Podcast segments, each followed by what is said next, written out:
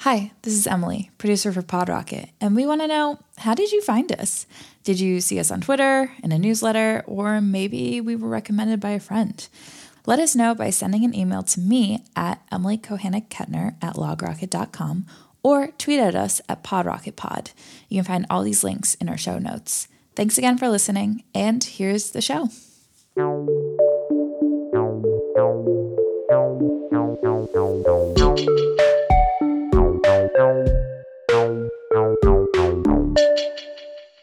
Hello, and welcome to PodRocket, a web development podcast brought to you by LogRocket. LogRocket helps software teams improve user experience with session replay, error tracking, and product analytics. You can try it for free at logrocket.com.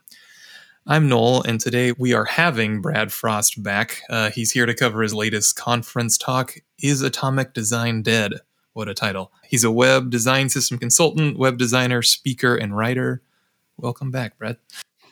Thanks for having me, Noel. Of course, yeah, I'm, I'm excited to get it. I think it's been like a year since we spoke last. It's been a little bit, but yeah, some stuff's kind of changed. The I don't know, the developer ethos around design systems has changed to be sure. I think so. I'm excited to dig in a little bit. Could you give us kind of the high level on what you how would you how you define like a design system. Maybe someone who isn't thinking about this a lot like just kind of frame it for them so that they can follow along here. Yeah yeah. It's such like an unfortunate name because it's design system. So it's like oh yeah this is a thing for design.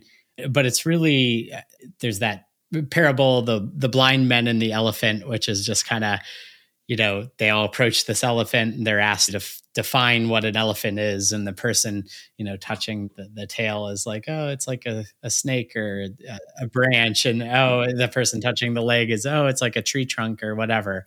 And that really holds true for design systems because basically it gets into you know all these different disciplines everyone responsible for creating the user interfaces for websites and apps and stuff like mm-hmm. that. So everybody kind of has their own different lens to it. But with all that wind up, I, I tend to define a design system as the official story of how your organization designs and builds user interfaces.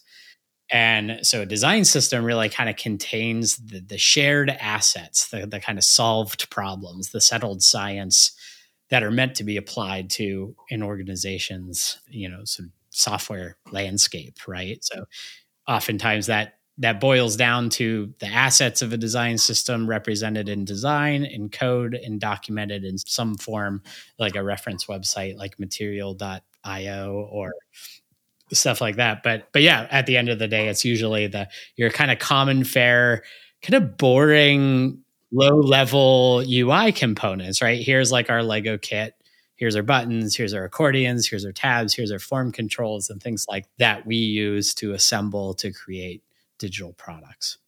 Gotcha, gotcha. So in in the talk, you kind of give an overview of how design systems have morphed alongside tools and technology over the past several years. I think a lot there's been a lot more focus on tooling to make this process easier. I don't know if all of that was kind of just done with let's make the design system really good, you know, like the, this the pipeline really good here, or if it was just kind of by virtue of people like seeing acute problems, fixing them, and then design systems kind of being the framework with which we think about and structure these things. But I guess regardless, can you kind of can you cover a little bit about how that kind of relationship has evolved recently? Yeah, uh, yeah. There's definitely a chicken or the egg kind of thing that that you're kind of alluding to, which is you know how much is you know design systems driving the evolution of different tools and technologies versus you know how much are design systems adapting to tools and technologies. So like a good example is you know all the way back in the day back in the geocities days is like you were building websites. If you were designing websites you were just in html probably copying and pasting some animated GIFs somewhere, right? And that was the extent of web design in the sort of like 90s.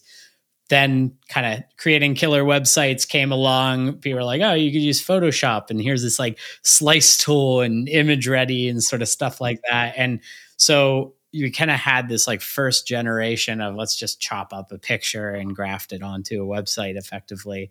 And then tools like Sketch came along that are like, hey, this is more of like an interface design tool.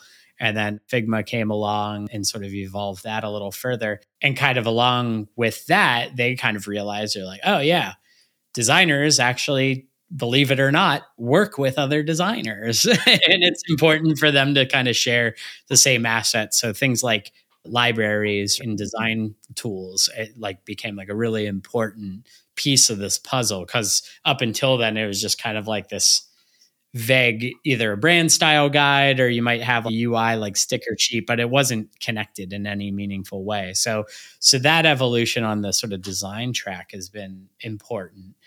But then similarly, like on the dev side, we have this evolution from again GeoCities, just HTML, n- really nothing.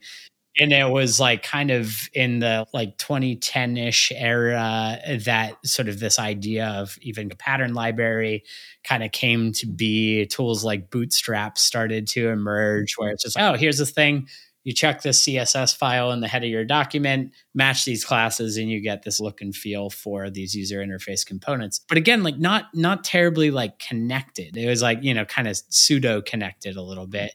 And so it's really with the emergence of uh, things like ES modules and stuff like that that you're actually able to bundle up reusable bits of code and share them and manage them in, in that way. So what we've seen over the last number of years is this kind of ES modules, and then of course the explosive rise of, of, frameworks and stuff like React becoming super popular, where you're able to actually, oh, we can create a React based component library, and then all of our different React applications can consume that. Similar, and you know whether it's Angular or Vue doesn't really matter. It's the same sort of concept. And then sort of what we've been seeing over the last like last four, almost five years is we've increasingly been building design systems and helping our clients build design systems using web components, right? So, like web components as a standard part of the web platform, interoperable with React, Angular, Vue, WordPress, Drupal, the rest of them, right? So, so what we've seen is this kind of evolution of the technology getting a lot closer to yes, we could actually create a true source of truth for our front of the front end code, right? Uh, the, the HTML, CSS, presentational JavaScript, like kind of intentionally dumb UI building blocks, but that could travel to all these different places so that the downstream teams don't have to worry about corner radius or you know is the is this the right hex value for this button you're just able to literally import these components and get to work kind of wiring them up and, and breathing life into them. Yeah, yeah. We, we I think we talked about this quite a bit last time, kind of just like design systems role in bridging kind of all three of those gaps where there was like disparity on the design side in tools, disparity on the product side in tools, and the problem like bridging that gap between product and like the design system itself.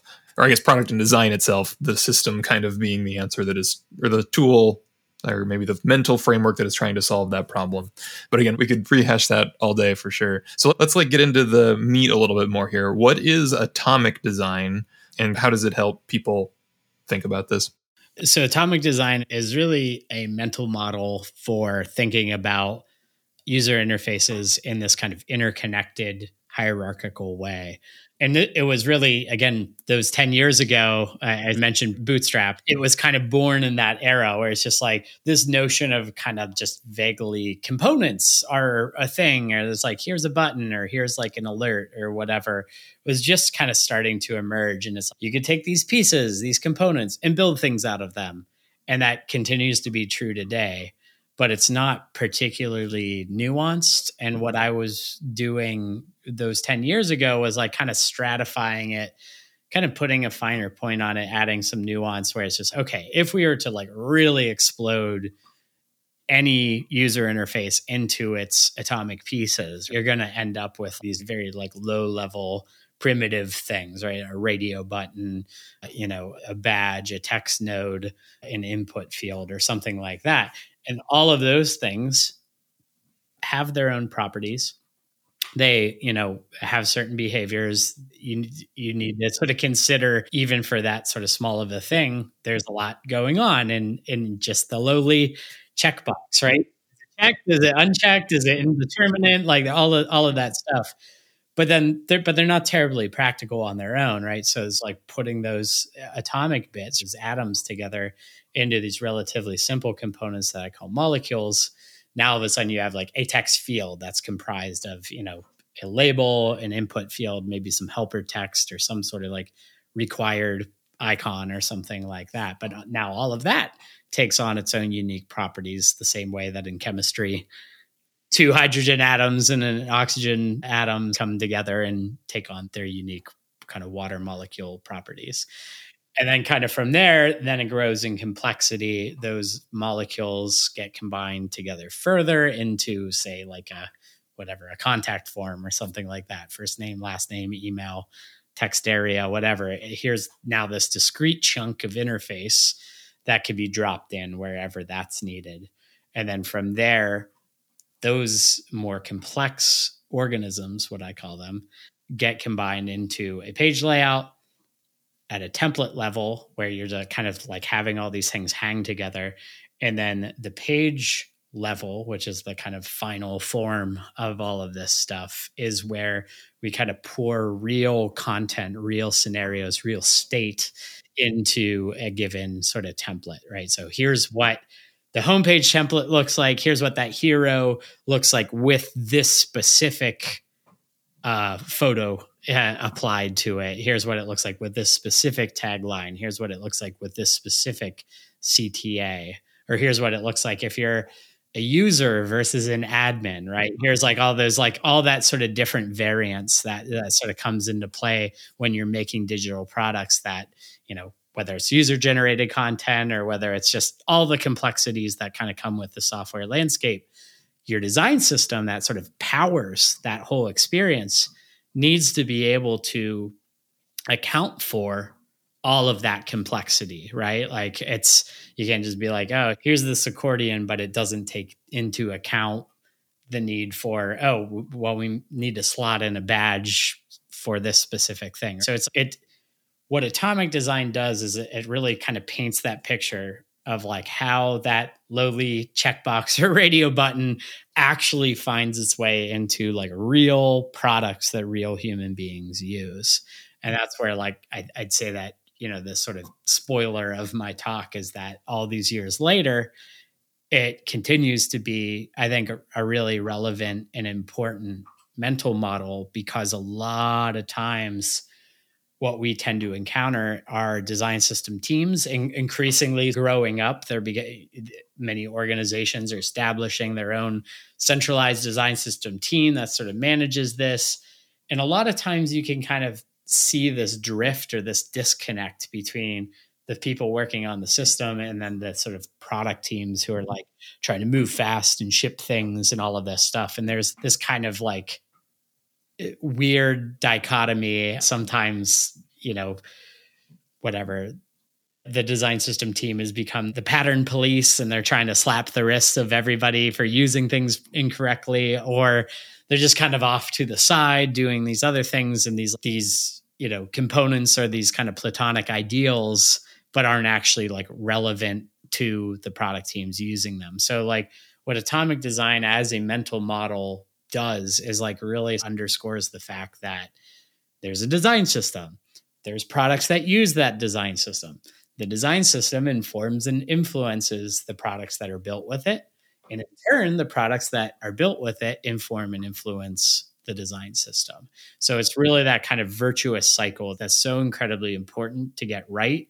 And that in our work, as we duck our heads into all of these different, you know, jumbo size companies, especially, it's that's often absent, or at least it's just hard. It's hard to get that right. I guess yeah, like I think that that that makes a lot of sense, and I'm sure a lot of devs are still in in, in places where they are, you know, you know, they have they haven't really been able to go through this journey for one reason or another. You know, there's just not support for it in the company, don't have time, whatever it may be. So I think the, the question that may be on their minds is like, why? What is the threat to atomic design? Why would it be dead? Is this just because you know people is, is there anything recently that's been kind of you know a pressure in the opposite direction I don't think so. Not in, you know, like it's ultimately like a buzzword, you know, and for good and for ill. It, it's been an interesting journey in that department, but being part of a thing. And I think that like the the only real sort of like threat is just like something that's a buzzword or new and shiny is no longer right? Think of like web 2.0 or you know just even responsive design which is still like a very sound concept that is very much a part of our lives isn't like the new hotness anymore. And so i think that's really the only like threat is that it's just it's no longer a new and shiny kind of thing.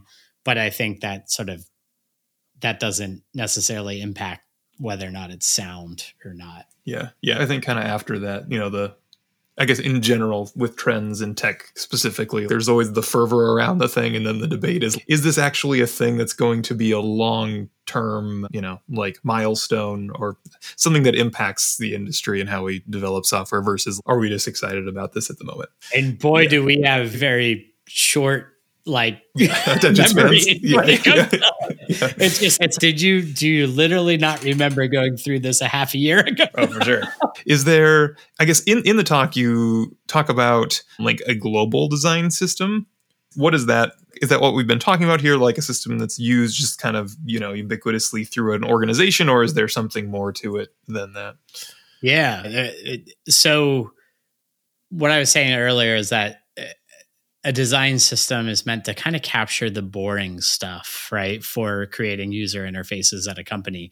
You know, you go into one of these big company. I, I, I use big companies because we work with a lot of big companies, but it's it, it helps highlight the point. It's the same holds true even if you just have two websites. It's like it's hard to juggle and manage things in between, but it especially matters whenever you're talking about you know dozens of teams managing dozens or hundreds of applications.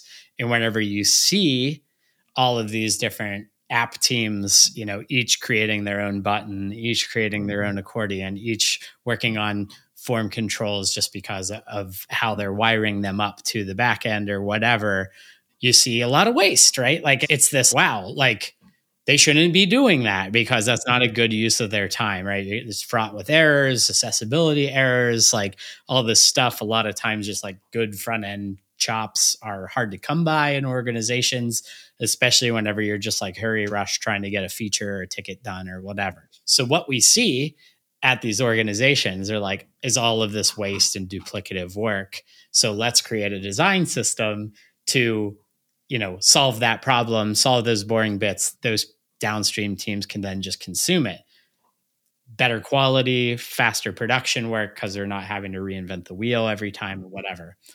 So the irony is that if you zoom all the way out, and what my vantage point is as a consultant that sort of works with all of these companies, and I've been for the last decade helping many organizations establish and evolve their design systems, is that we're seeing every single organization creating the, their design system button, their design system accordion, their design system tabs, their design system text fields, and so on.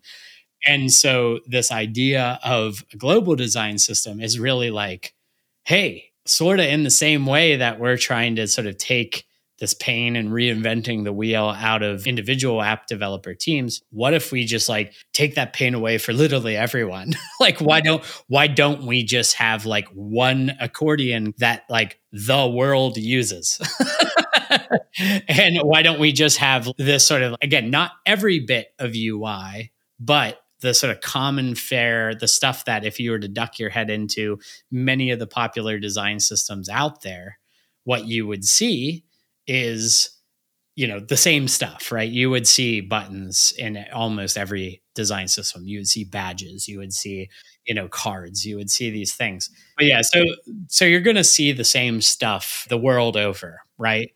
And whenever you especially look adjacent to this world a little bit you look at the world of accessibility. There's this thing called the WebAIM million. It's company WebAIM that go across they crawl the internet every year and they sort of give a report on like how the top million websites are doing in the accessibility department. And spoiler alert, uh, we're awful. It's it's something like 95% of websites of these like top million websites have like many accessibility errors. And when you look at like the nature of those errors, it's really common stuff. You know, it's it's labels not having uh, like linters should be catching this kind of stuff. Yeah, totally mm-hmm, right. Mm-hmm. And so it's like, well, clearly we're not clearly we're not doing this right. And so, what would it look like to have sort of a centralized thing? Whether that's my my best sort of proxy, and again, like I haven't workshopped this. This is an idea at this moment. Here's this W3C sanctioned component library.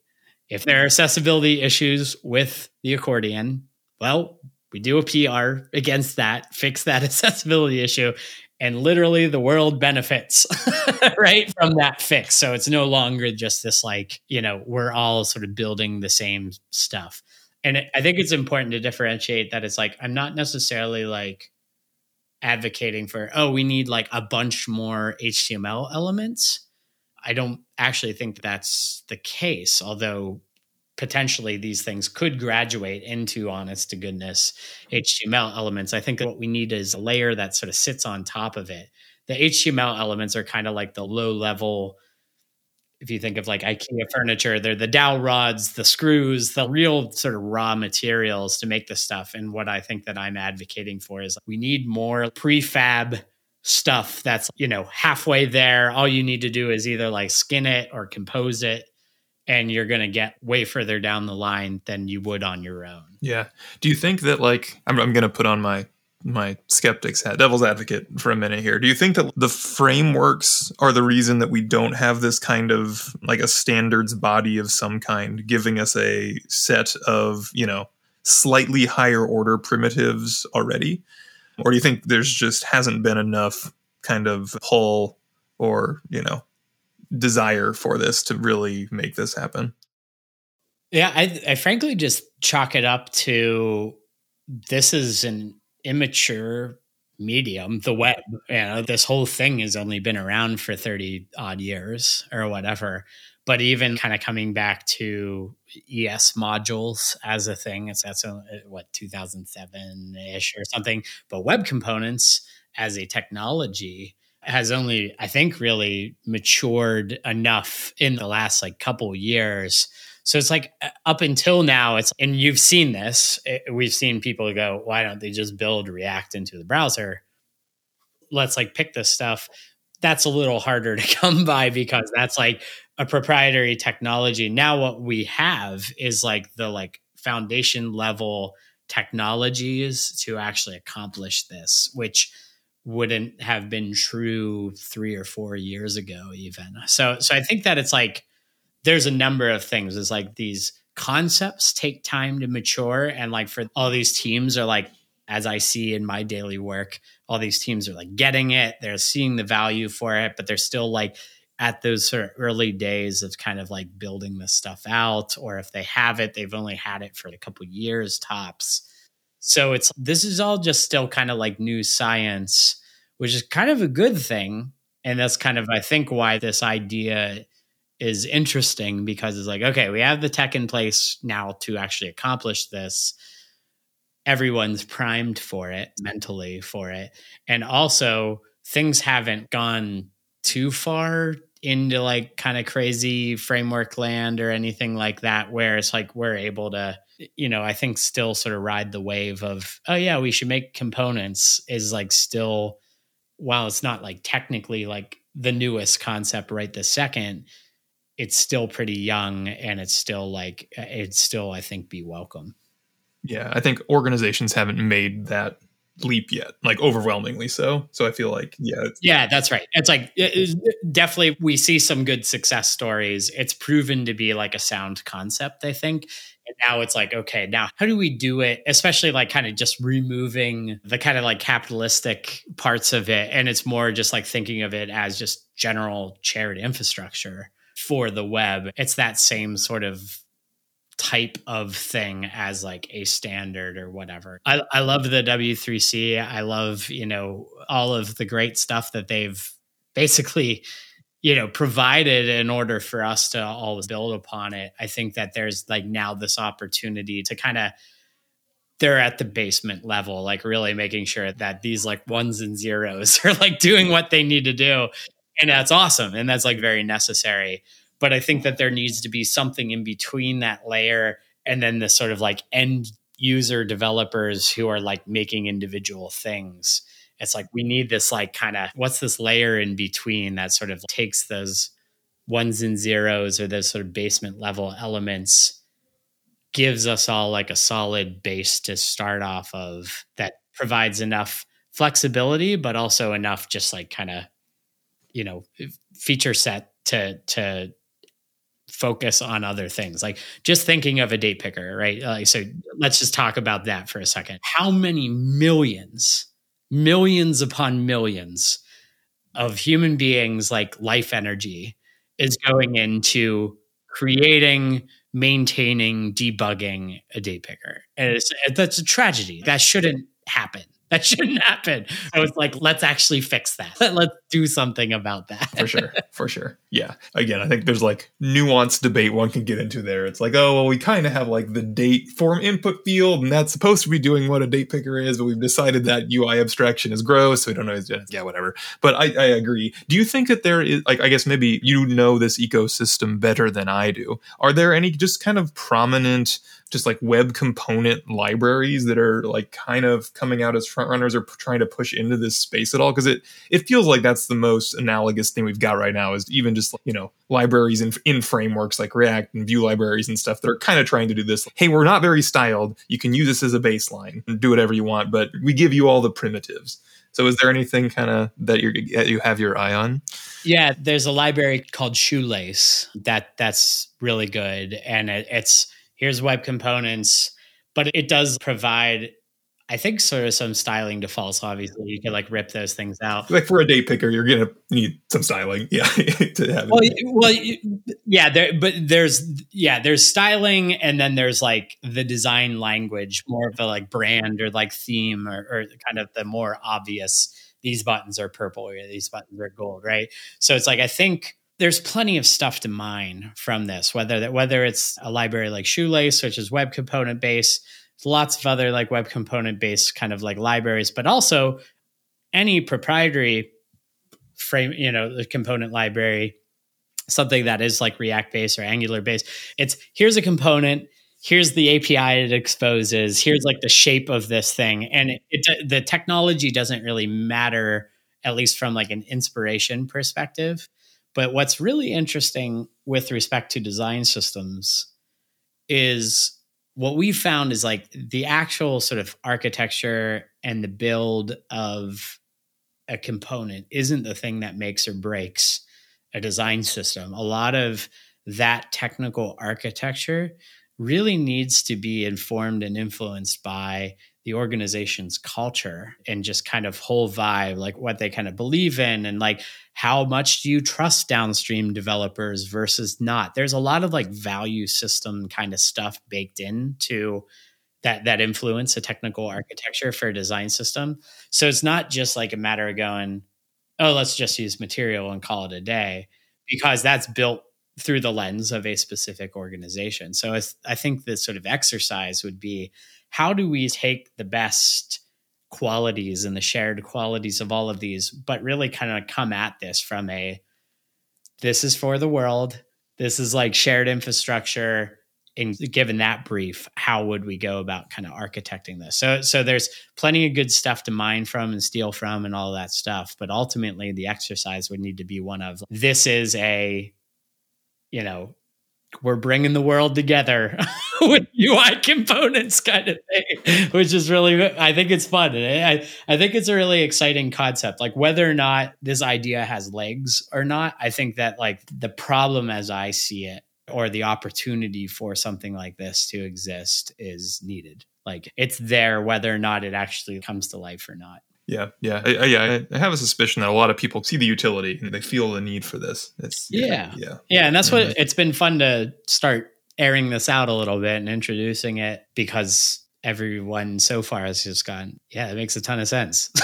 I, I, wish we had that. I don't think that there's anybody that's like, no, like I need to, I need to really own my accordion component. Because here's the other thing: is like just being really pragmatic here. It's like talk about like an 80-20 kind of rule for for something like this. If you need to do some crazy date picker stuff, something that's like you know wild and out there, you still have all the again those like low level IKEA parts. You could still do that you can still do your own thing. That's what we're doing right now. So you can continue to do that. But for all intents and purposes, like you're talking about, again, 80% of use cases for a lot of these components. Let me guess, a text field needs like some sort of like error treatment. You know, maybe a valid state. Oh, you need to be able to put like an icon in there, slot in like a button for that, you know, show hide toggle kind of thing. It's there's really common architectural stuff that you could solve many of the world's use cases with yeah, just with a solid foundation. Yeah, yeah, for sure. I feel like you could you could go out to like npm and look at a bunch of the most downloaded packages and be like, these are the things that should be like a primitive, right? Like you could iterate a list pretty quickly there. You also in your talk you briefly touch on AI and how it's going to change this relationship or might. What is your uh, hypothesis there?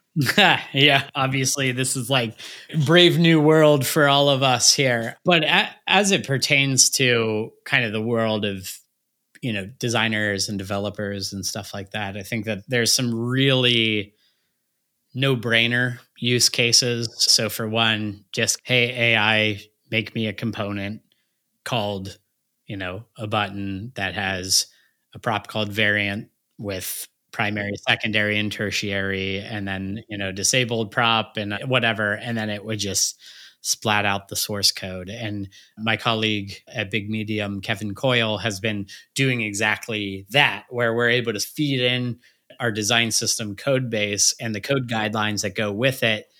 And it stays in its box, meaning that it's not going out and crawling all of the internet like kind of chat gpt does. It's like a very like localized thing which ends up being this like really helpful thing especially as we're talking about design systems really needing to be tuned for the organization. So we're able to like kind of suck up a lot of the design documentation developer documentation source code stuff like that and create like a, a, a real sort of shortcut for getting stuff done using the grain of the design system.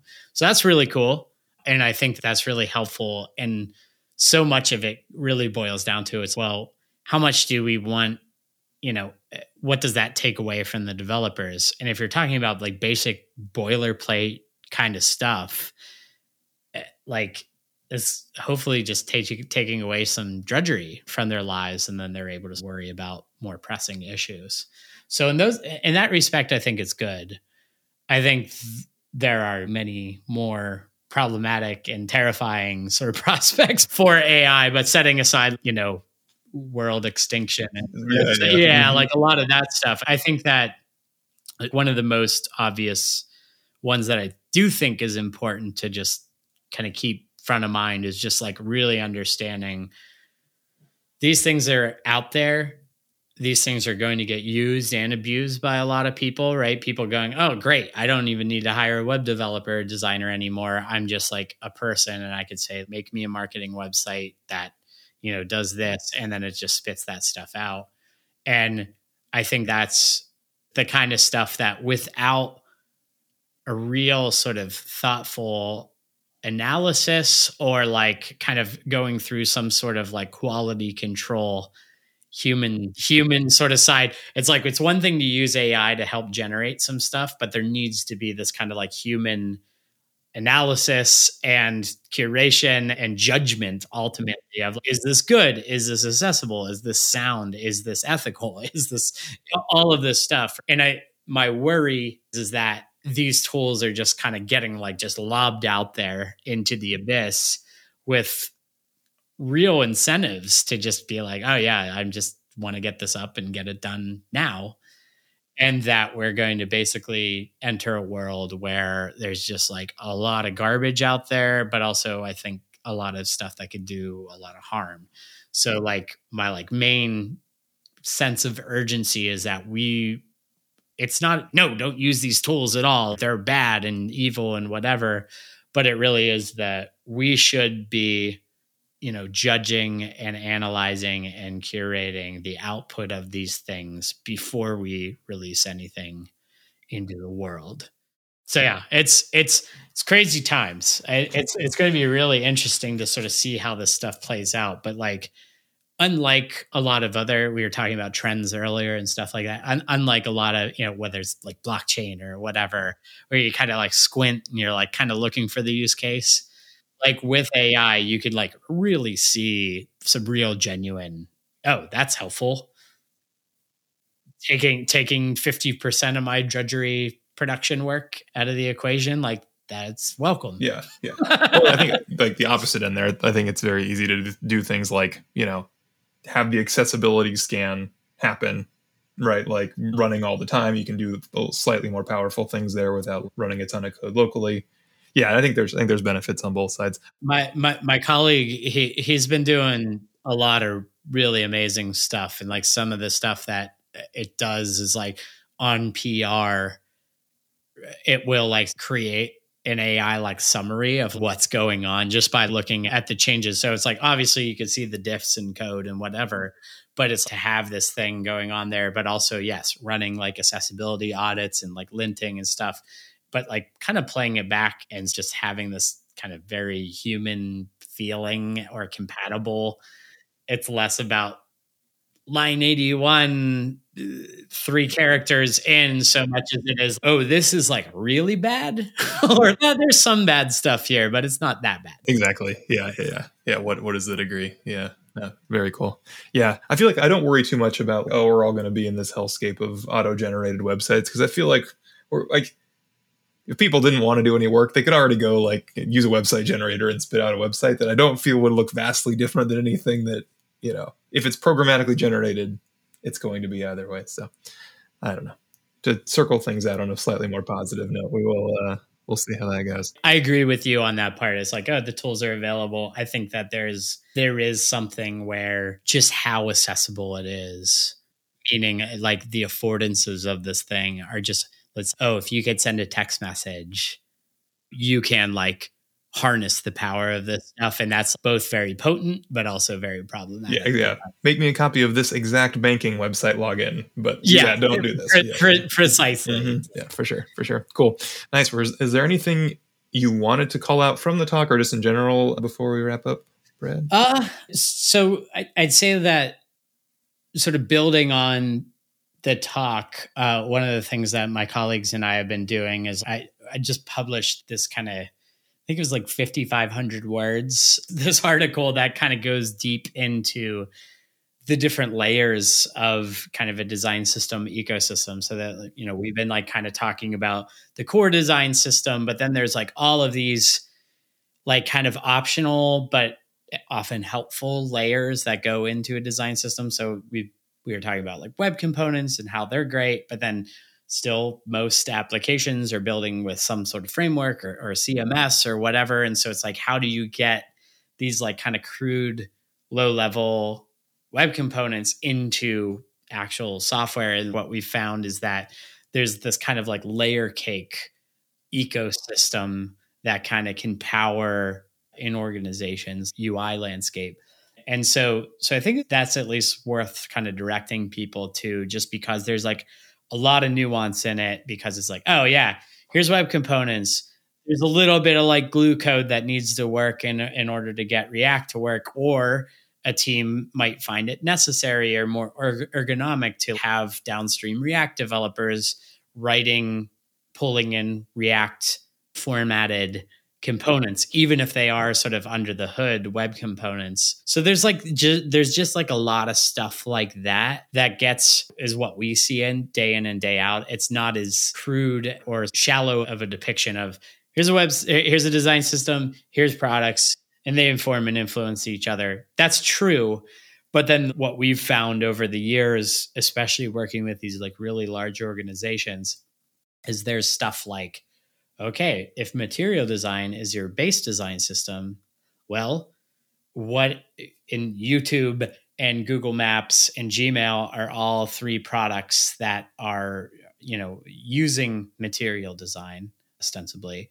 there's this kind of like notion of well there could be like a layer sitting on top of the material that is contains what we call like the recipes right? Like the youtube specific recipes that kind of creates the toolbar for that or the gmail sort of slat you know inbox slat and stuff like that. So there's a lot of nuance that goes into design systems and i think that like a lot of the language around how we talk about design systems are still very much here's design systems and here's products. In the same way that like whenever we created atomic design it was like here's components and then here's a product and you can make things with that. And it's like that's true but i think we need to kind of put a finer point on that and that's kind of what we i was attempting to do with this latest article is let's actually unpack all of the kind of potential layers. Let's talk about native and how you get design systems like into native ios and android and other non-web uh, kind of platforms. Let's talk about how to take a dumb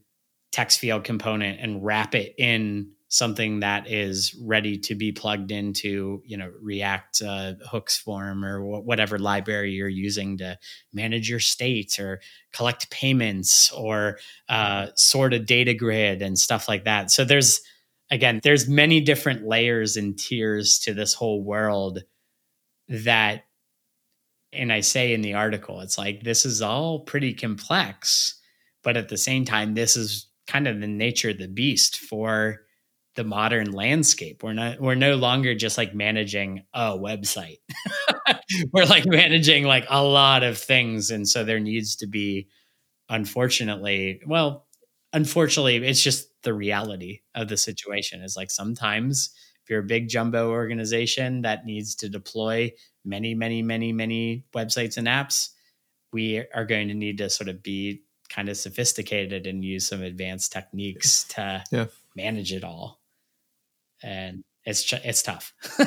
yeah, yeah, it's a lot. It's a lot to take in, especially I think yeah, if you're a dev focused on you know one little slice of the of the pie right now, to use your analogy. Cool. Well, we'll get a link to that in the to that uh, post. You said it's like a blog post or kind of yeah yeah i'll link it up yeah so. we'll get a link in the show notes and we'll get a, a link to the talk we have been talking about as well yeah. yeah that's great. Cool. I appreciate that. Of course of course. Well thank you so much for coming on and chatting with me brad. It's been a pleasure. Yeah yeah likewise. So thank you for having me. This has been great